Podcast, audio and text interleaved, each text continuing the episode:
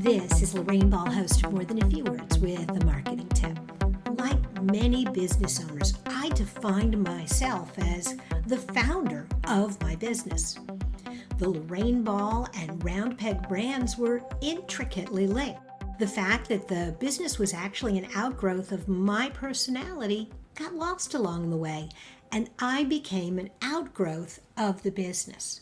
Now, that was fine for the 20 years I owned the company. Then I sold Roundpeg, and that cornerstone of my brand was gone. And so I've spent the last two years realigning, readjusting, and figuring out who I am and what my brand is now.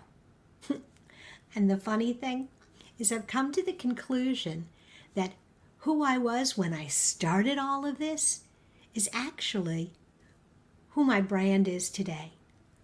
All that I know about marketing, all that I've done as a marketing professional over the years, is all wrapped in that umbrella of Lorraine Ball.